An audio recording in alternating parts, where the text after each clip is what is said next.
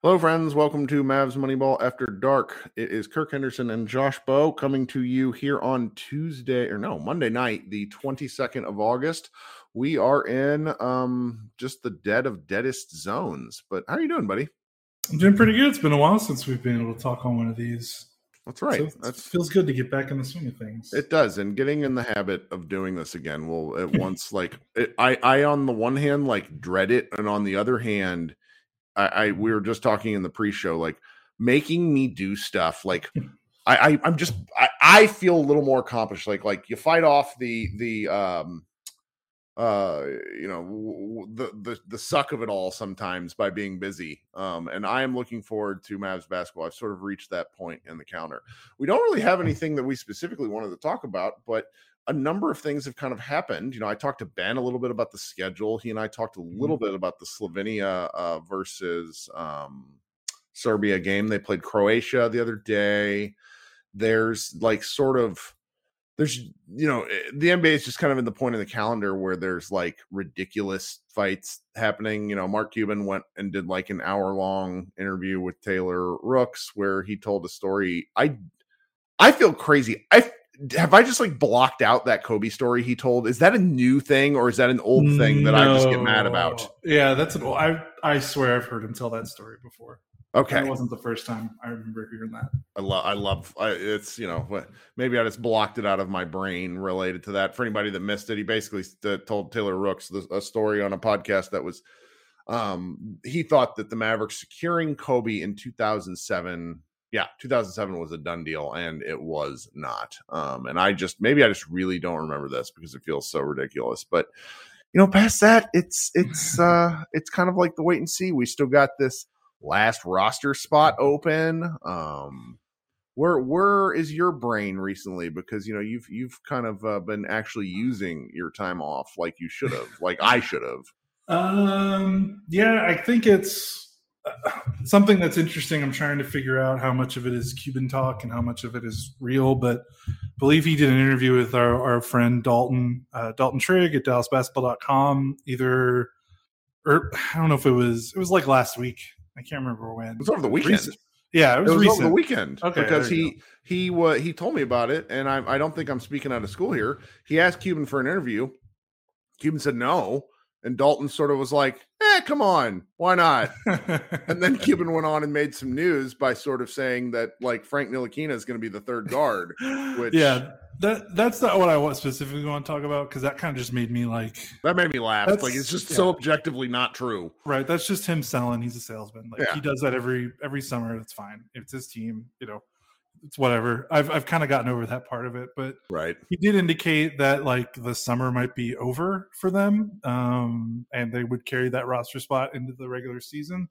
And I'm trying to figure out if that's just him trying to set expectations or if that's like legitimately what they're planning to do because I think a lot of hope left from Mavericks fans in terms of the offseason not being over is that they can get involved in if Donovan if or when Donovan Mitchell gets traded or if and when Kevin Durant gets traded that the Mavericks can like worm their way into those deals or you know the Jazz if once they trade Mitchell they're obviously going to uh, not be a competitive team anymore and they've got a handful of veterans that they probably won't have use for you know maybe the Mavericks could capitalize on. But part of me is starting to feel like you know what?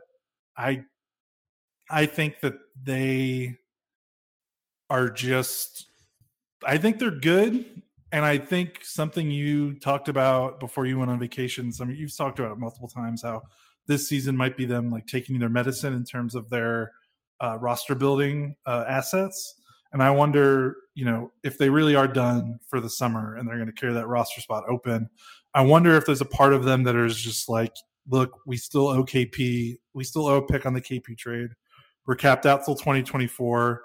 We know Luka with this top six, seven guys can be competitive team. You know, why are we going to trade? You know, if it costs a first rounder to get like Bojan Bogdanovic, like why? He's not going to like if he's not going to move the needle. Like I wonder if they're just like we know we've only got one more big trade left in us uh, during this Luka extension. I wonder if they're just like, let's just wait until we know we're going to get an all star. Uh, I wonder if that's the thought process over there. I mean, that would make sense because the further we get away from not signing Goran Dragic, the less sense that makes. Um, because number one, Dragic looks amazing, even though let's be realistic. I, I told somebody, who did I say this to? I said told somebody that like my baseline for him was like 35 to 50 games, maybe.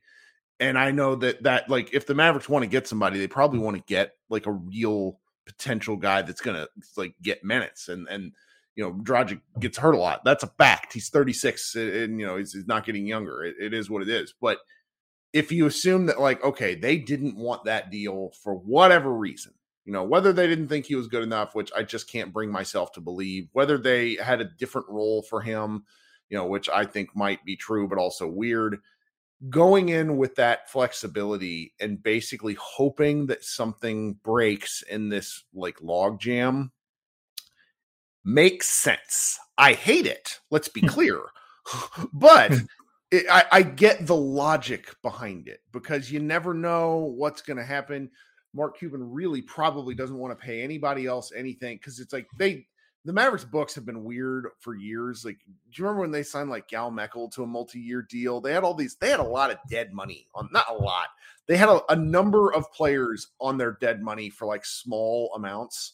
And I bet he just doesn't want to do that. Like if if you're already in the luxury tax, who am I to say, oh, you should just cut the guy that you're having to pay, you know, a time and a half for whatever the salary, uh, the luxury tax thing is. It's like if if you don't need it, don't do it. I just I'm very curious how that plays out once the grind happens. I mean, and there's always buyout guys every year, and I feel like they've done this before. Like didn't they? I don't know if they did. Maybe it was because of the they had an extra roster spot from the Rondo trade. But like in 2015, they signed Amar'e Stoudemire. I feel like there was one year they signed David Lee. I feel like they kind of like having that open spot because they like the you know the buyout market. And I wonder wonder if that's what they're thinking because uh, you know there is going to be some roster churn whenever all this you know trade mania trade request stuff eventually gets settled. And if you know you feel like even if Kevin Durant doesn't get traded, Mitchell, it feels like that's just an, ev- an inevitability with Mitchell. So did you see how many picks sense. they Stephen A. Smith said that that the that the Jazz were demanding for him? I did not see that, but it's Danny.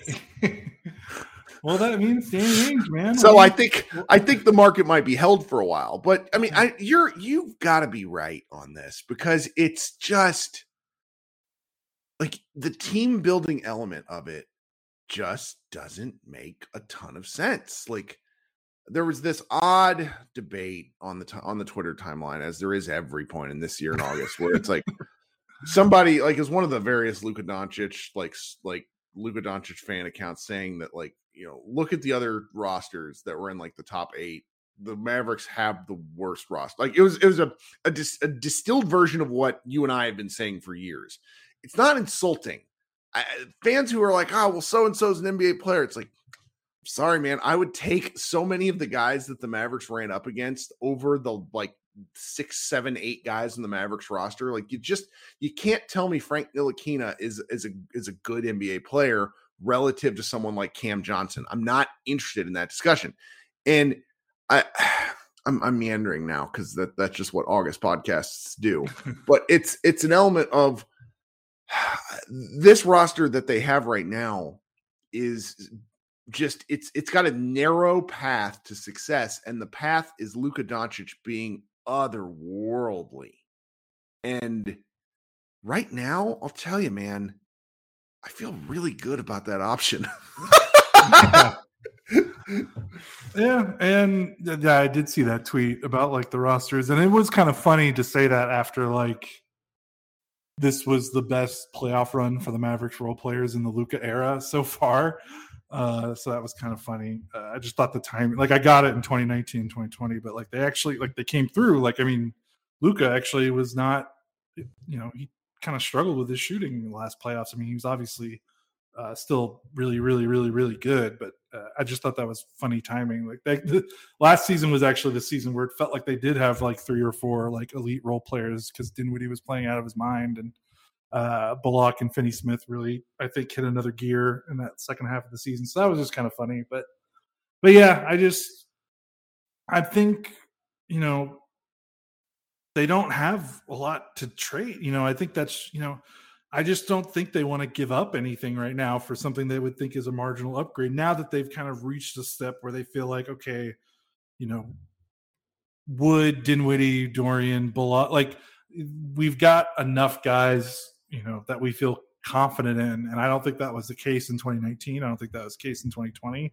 Uh, and so maybe they just feel a little bit better about uh, their situation where they don't feel like they have to go all in just yet uh, on on a role player. Um, and I mean, like you know, they're capped out. They can't really do anything next summer unless they find a way to do some trades. So you know, I would love it if they would, um, you know, maybe take on a bad contract and get a, and get a draft pick. But that's just I don't know if that will ever be their their mo. So other than that, I I don't know what else they're gonna you know.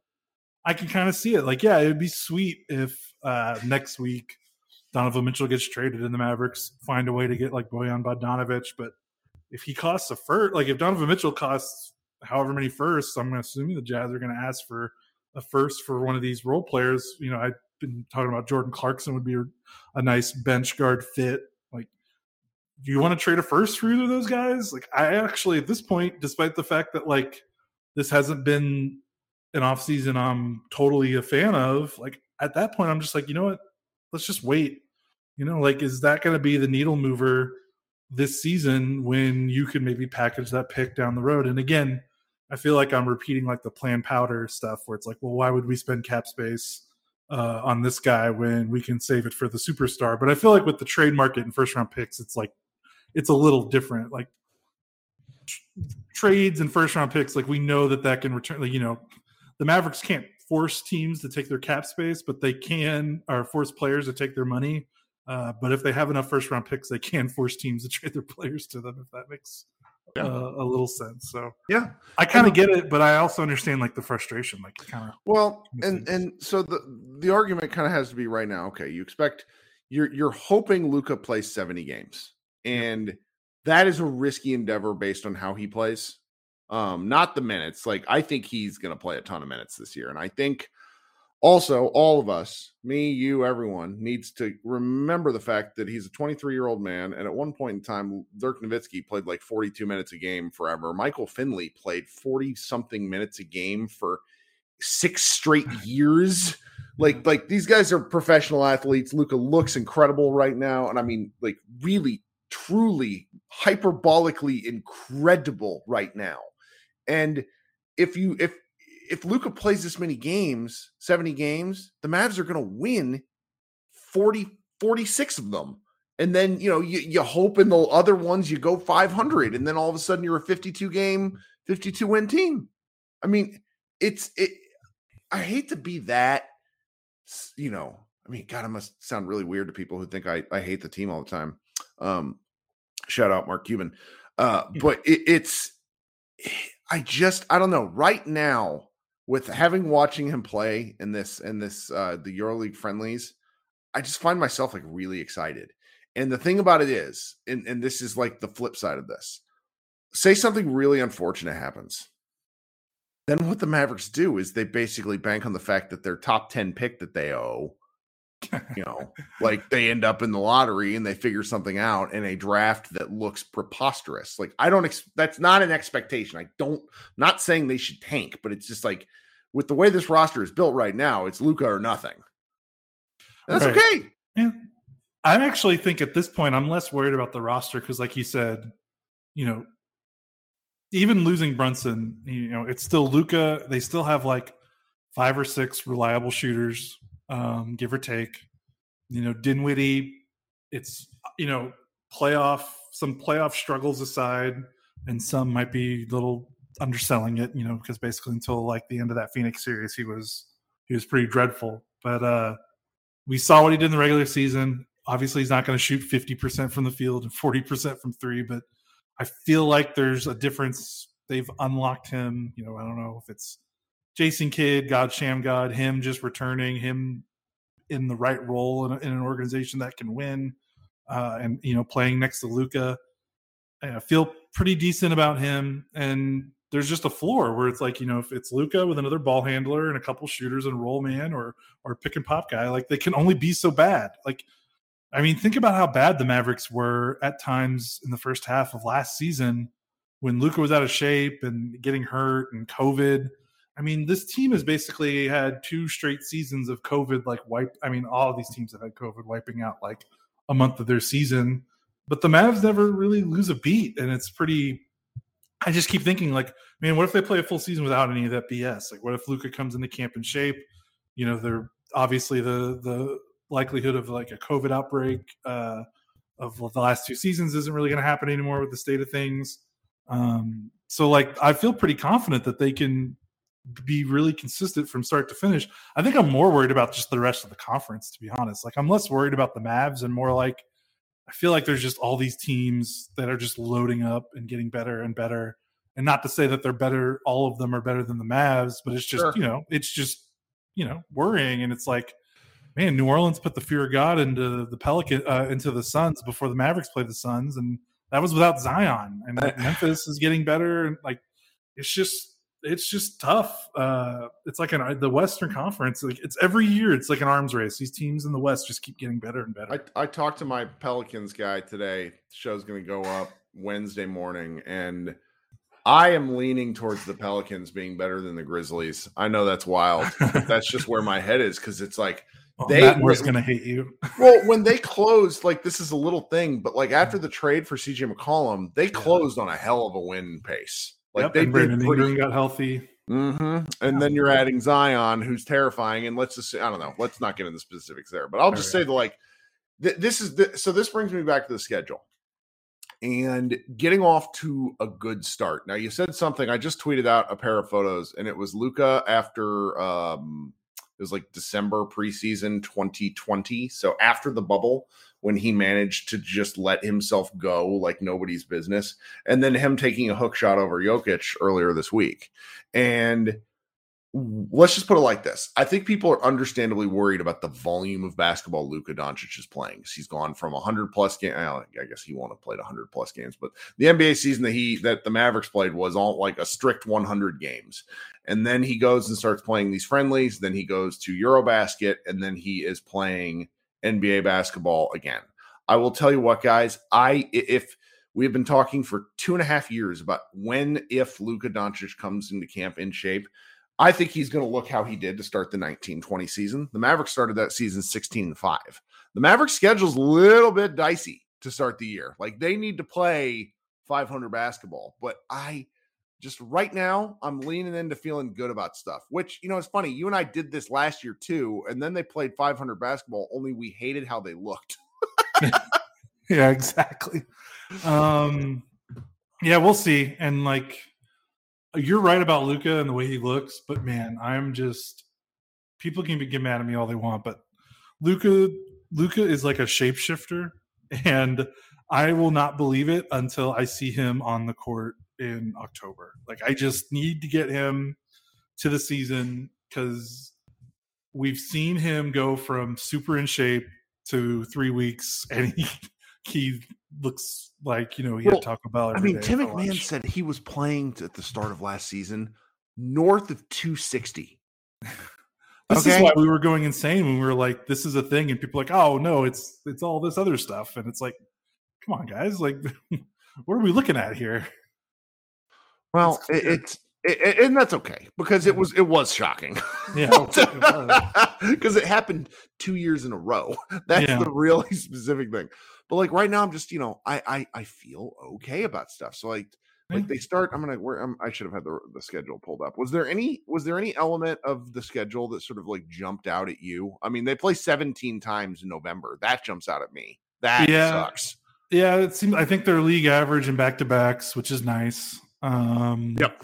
And really, you pointed it out. I mean, the start of their schedule, if Kevin Durant and Kyrie Irving are in Brooklyn and they're playing games uh, to start this that season. I mean, the first four games are are crazy. I, I, mean, three out three out of four on the road, all four against presume you know, KD doesn't get traded, presumably all you know title contenders, basically, or maybe not title play at least playoff contenders with New Orleans. So mm-hmm. uh, I'll be curious to see like because like we both said, I'm not worried about this team February through March, beginning April. Like how many times they've they've they've proven the last two seasons that they can reach a gear.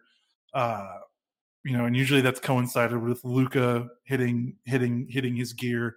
I just want to see the good start, and it's going to be probably the hardest four game stretch they've had in the Luka era to start a season. So they're gonna have they're gonna show us right away how ready they are for the season. Not you know they can go 0 4 and I, I still wouldn't be like shocked or like oh the team's done because you know we've seen I two love years now this team. I love the Phoenix does. opening opening night game. Yeah, that's fun. Like then they play them in this in the weird like rivalry week that the NBA has going on at some point um in January. Like they they're really playing up and and I mean the more we the more I think about it, gosh, I cannot wait. Uh, they broke the Suns, I think, in a really like sort of what happened to the Mavericks in 2007. Like it's one of those things Yes. that that you you need to find a way back from, and I just don't know if they can because I was talking to to Mason Ginsberg, uh, one of the the Pelicans guy I know, and I just said like I think that the the Pelicans drained Phoenix, uh, like kind of spiritually to a degree. They were not ready for that series against uh the Pelicans, and it took a lot for them to beat the Pelicans, and then the Mavericks came in and just after going down 0-2 really delivered a couple of body blows. So I was I was really impressed by that, but. I'll tell you the part of the schedule that I love more than anything else. They play Phoenix or they play Memphis three times in nine days in March. That'll be fun. I know the NBA is trying to push Phoenix uh, as like the Mavs' new rival, but I think if you talk to a lot of Mavs fans online, it's starting the Ja Luka thing, Memphis being in their division, Memphis being a team in the path for the Mavs, you know, to contend. I, I kind of like that. I like, you know, I like the idea of like John Luka. I mean, it sucks in terms of like hoping the Mavericks can can dominate the division, but like those two guys playing each other every year, like if they can stay together, stay on healthy competitive teams, like you know how much you know as much as it sucked at the moment when when the Mavericks would lose, like the fact that like Dirk and Tim Duncan basically guaranteed played each other four times a year for their entire careers was like kind of special as an NBA fan. Like Yep. they that's how that rivalry really grew. So like I could, you know, that's where I can see uh like if we're looking for a rival in the Luka era, uh, I like Memphis for that. Oh, and they backloaded it because Yeah. one of the beautiful parts about this last season, and I just think this matters with the plan, is they've made March and April basketball matter. Like we had a great time covering these games. Like it was literally good for you and I because all of a sudden, tons of people who were kind of tuning, you know, let's be honest, there's a huge segment of basketball fans that doesn't care about basketball right now at all. But when the NFL season ends, the calendar flips over and there they are. And we like we see it literally in our page views and downloads. And so it's great to have meaningful games for everybody at that point in the year. Like, ah, man, I mean, they play they play Atlanta the fourth to last game. It's there's just there's some fun stuff in the scheduling. I, I there was a really cool article by my friend Katie Heindl uh, about how they put the schedule together, and it's really incredible the kind of stuff that they do. I, I we bitch about the NBA a lot because they do a lot of weird stuff that we don't understand. But I will say I, I must I appreciate the way that they're trying stuff in in the Adam Silver era. Like eh, eh, you know, the uh, midseason tournament might not be for everybody, but like these home and home series where you play two like the same team twice in a row, sometimes in the same arena within 72 hours. I love that stuff. It's gonna be it's fun. Yeah, I'm looking forward to it. I'm I'm starting, you know, I think when the season ended, we I at least I you know understandably was like, okay, I need a break, and I'm I think I'm starting to get back into like I'm ready, like I'm getting excited. Uh, I know that the off season, you know, again wasn't what you know we or anyone else particularly asked for, but like been enough time, like you said, watching Luka in these uh, international games, like it's fun. Like I'm getting starting to get juiced up again, and it's exciting to think about. Which is hilarious because at this point last offseason, you're like, can we just get to the playoffs? This team doesn't have anything interesting to tell me. yeah, well, hey, trading. I'm telling you, man, that Kristaps trade was a bolt of energy into my brain. Uh, that's all we've been asking for, you know, roster shakeup, and we finally got it. And fortunately, it shook up maybe a little bit more than we wanted this summer with Brunson going, but uh, it's like new, you know, new guys. Like you know, now Yeah. there's Christian Wood. Like I'm, I want to know what that looks like. Like let's get the season started. Like last season, I mean, there was some un- unknown with uh, you know how would uh, Kidd and the new coaching staff affect the roster. But at the end of the day, I was just a little like, okay, you know, I've seen these guys play three straight seasons, like with with Maxi, Dorian, and and Powell. It's like these guys have been on the team for like six years already. Like I'm, you know, not anything against them, but you know, new when the roster changes and there's new guys in new places, you makes things a little bit more interesting. Yep. Well, we got our time, our countdown timer we use an app that basically limits us, which is probably for the best because we do like hour 45 minute podcasts. But, you know, head over to MavsMoneyball.com. We've not been writing a ton. Our, our guy, David Trink, wrote a story which just tickled me to no end. The amazingly headlined How Christian Wood Can Avoid Being Kristaps Porzingis, uh, which, if you haven't read, I, I recommend. Uh, our man Panda Hank did a really fun video back in 2006 uh, when Dirk scored 30 something points to help lead a comeback against the Denver Nuggets, where the final score was 83 to 80. So we're talking different basketball here. Um, and then there's a, you know a couple other things here and there. We're going to speed back up eventually, but you know we wrote so much, and none of us get paid enough to work as hard as we do. Uh, to where I'm just kind of you know meandering through. I'm going to keep posting these podcasts though because these are these are fun. Um, we'll have a few more a little later this week, but maybe nothing over the weekend. So I'm not sure. You got anything else before we get out of here? No, let's let's do it. Let's get out of here. We I'm did good. it. All right, Kirk Henderson, Josh Bowe, Mavs Moneyball After Dark. Please subscribe. Please tell your friends, uh, and let me know if there's anything you want us to talk about. Maybe we'll do a mailbag next week. I, we haven't done a mailbag in forever. Mm. I don't know. So, all right, Kirk Henderson, Josh Bowe, Mavs Moneyball After Dark again. I'm really bad at this. Talk to you guys later.